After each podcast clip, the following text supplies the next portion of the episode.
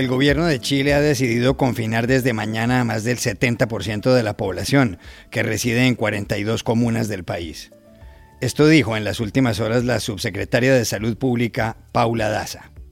Hoy día estamos viviendo una situación compleja en nuestro país. Hemos visto un aumento del número de casos en forma significativa en algunas comunas. Tenemos muchas comunas que están en cuarentena y necesitamos controlar la pandemia y para ello necesitamos disminuir la movilidad. ¿Cómo se explica un confinamiento tan drástico en un país cuya vacunación avanza a gran velocidad? Lo cuenta hoy en este episodio el periodista chileno José María del Pino, corresponsal del diario Clarín de Buenos Aires. Después de la muerte de 10 personas en un tiroteo el lunes en Boulder, en Colorado, el presidente de Estados Unidos, Joe Biden, les pidió ayer al Senado y a la Cámara de Representantes que prohíban las armas de asalto. ¿Lo conseguirá? Hablamos en Washington con el corresponsal de El Mundo de Madrid, Pablo Pardo.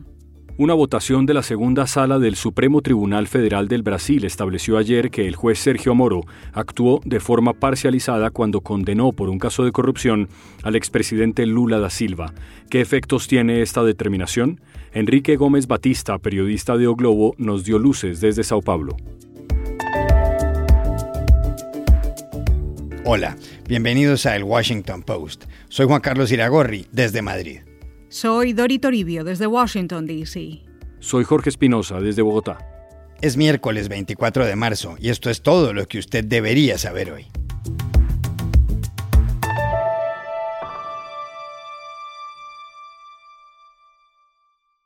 A partir de mañana, más de 14 millones de chilenos, el 72% de la población, deberán someterse a un nuevo confinamiento ante la subida de los casos de coronavirus.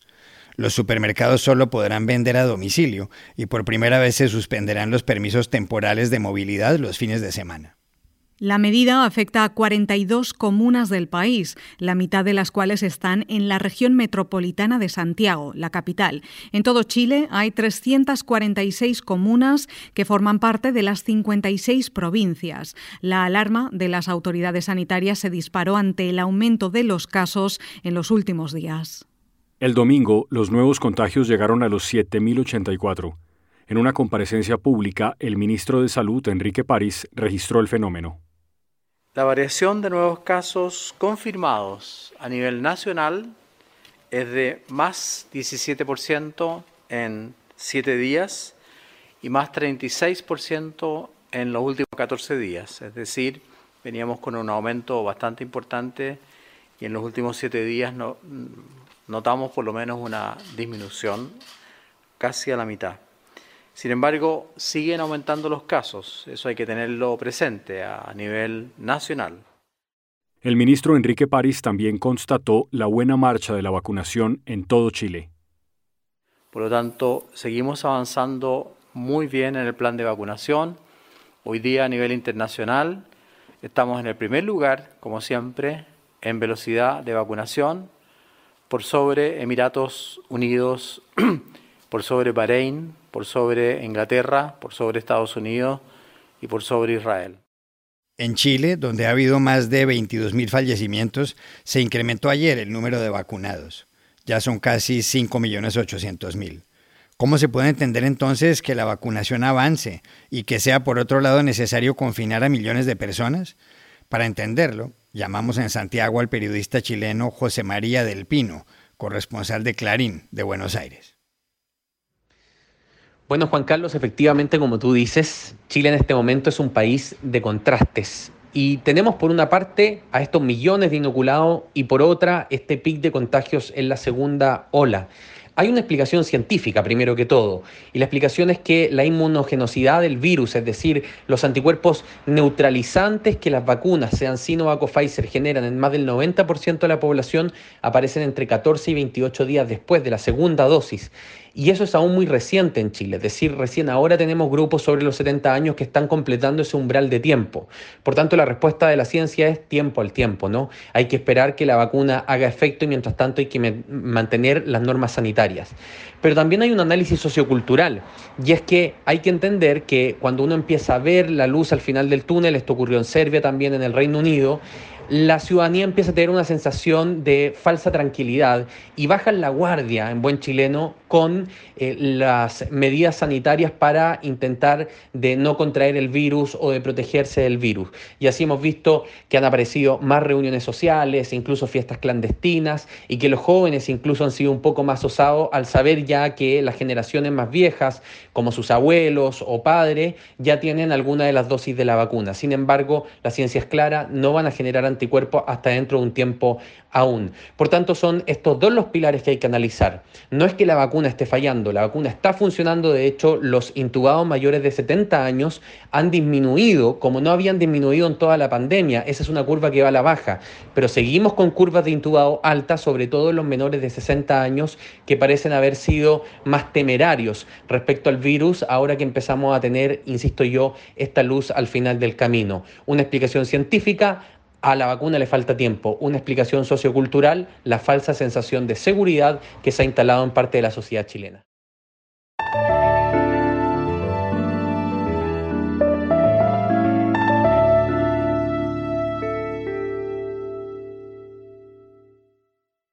El Supremo Tribunal Federal de Brasil, que es la Corte Suprema de ese país, tomó ayer una decisión de indudables consecuencias. Dictaminó que el juez Sergio Moro, que condenó al expresidente Luis Ignacio Lula da Silva en un caso de corrupción, no obró de manera imparcial.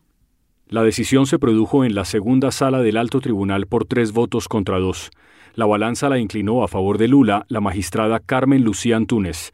Así pues, ha quedado sin piso la sentencia contra el expresidente en un proceso por un apartamento en Guarujá.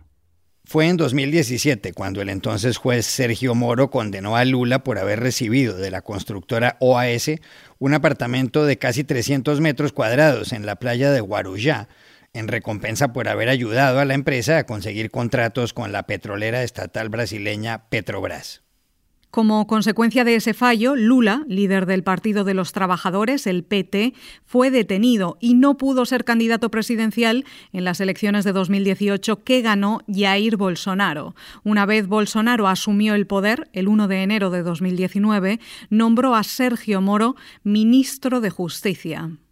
El pasado 8 de marzo, otro magistrado del Supremo Tribunal Federal, Edson Fachin, anuló no solo el proceso referente al apartamento de Guarujá, sino otros casos contra Lula.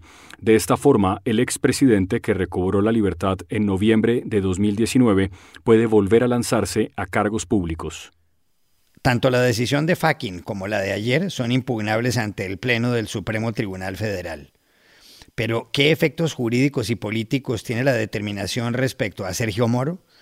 Para entenderlo, llamamos ayer a Sao Paulo al periodista de O Globo, Enrique Gómez Batista. Juan Carlos, esto es un cambio radical. Moro, que hace poco era visto como un héroe por la lucha contra la corrupción, ahora es visto como un juez parcial.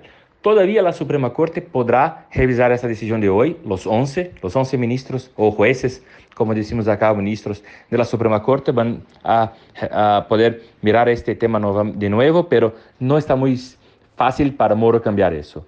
Eso entonces reduce mucho la fuerza política de Moro. Moro, que era visto por muchos como un candidato posible para la presidencia en 2022, pierde mucho. Gana mucho Lula, que además de tener reconquistado sus derechos políticos hace poco tiempo, ahora tiene la confirmación de la Suprema Corte de Brasil de que él había sido perseguido por Moro, que Moro no era imparcial. Eso es un cambio político muy fuerte para Lula y para PT y para la izquierda.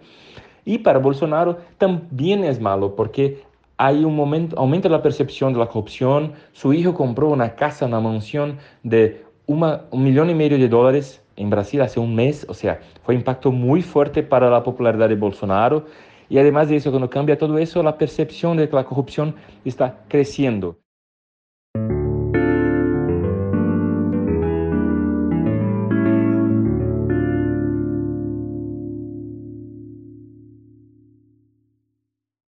This podcast is sponsored by Monarch Money. Are you saving to reach your financial goals? Reaching those goals isn't just about getting more money, but by managing what you have. And the best way to manage your money? Monarch Money.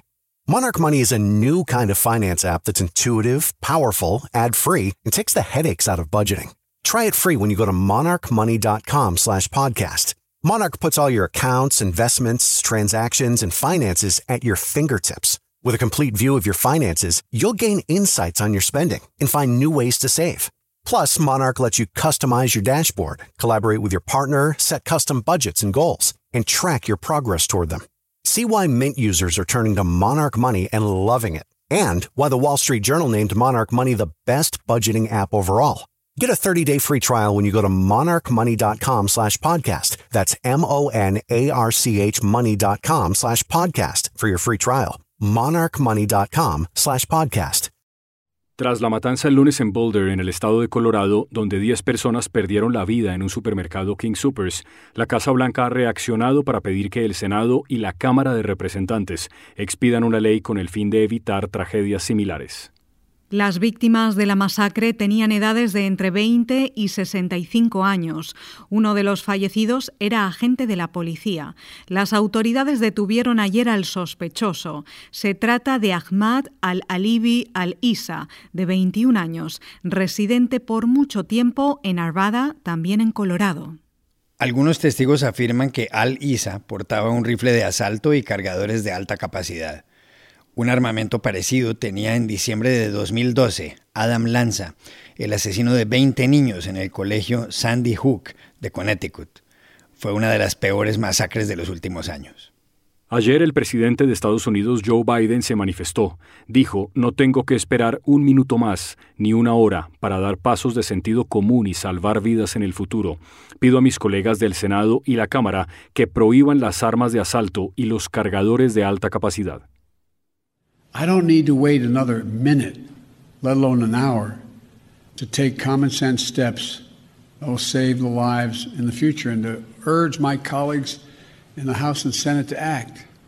We can ban assault weapons and high-capacity magazines in this country once again.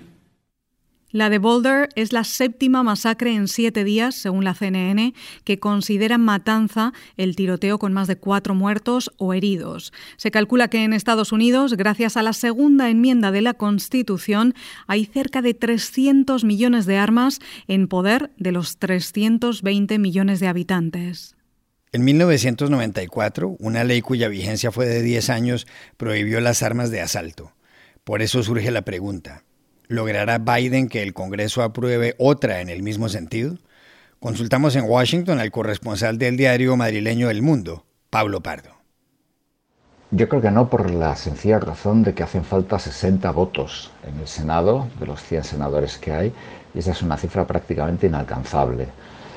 Hay ahora mismo 50 senadores demócratas que, en su mayor parte, aunque no todos, están a favor del control de la venta de armas semiautomáticas, y 50 republicanos que en su mayor parte, aunque no todos, están en contra de limitar la venta de estas armas que tienen una capacidad destructiva brutal. El AR-556 que usó el asesino de Boulder es de hecho la versión civil del M4 que usa el ejército de Estados Unidos.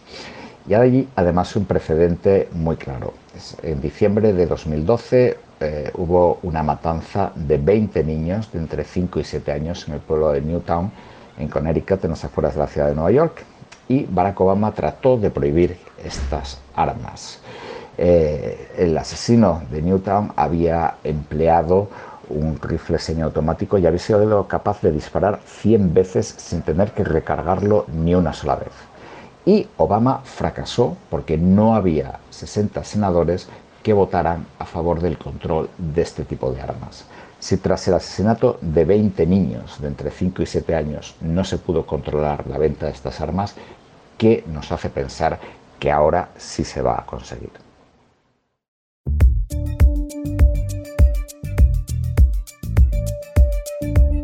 Y estas son otras cosas que usted también debería saber hoy.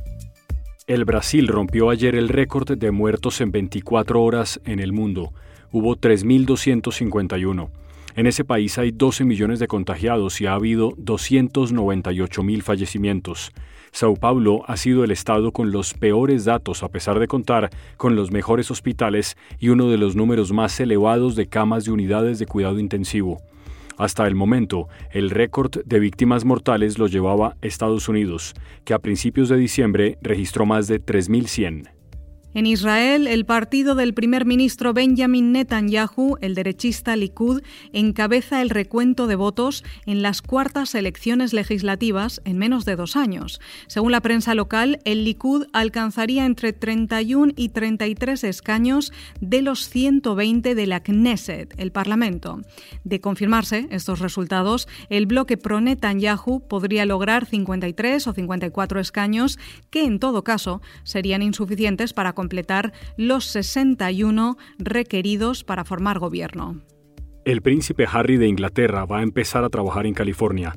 Se ha vinculado a Better Up, una startup de coaching, coentrenamiento y de salud mental. La compañía que ha contratado al duque de Sussex, hijo del príncipe Carlos y de la desaparecida Lady Di, tiene sede en San Francisco. Harry, de 36 años, fue noticia en las últimas semanas luego de que él y su esposa, Meghan Markle, le dieran una entrevista a la presentadora estadounidense Oprah Winfrey. Y aquí termina el episodio de hoy de El Washington Post, El Guapo.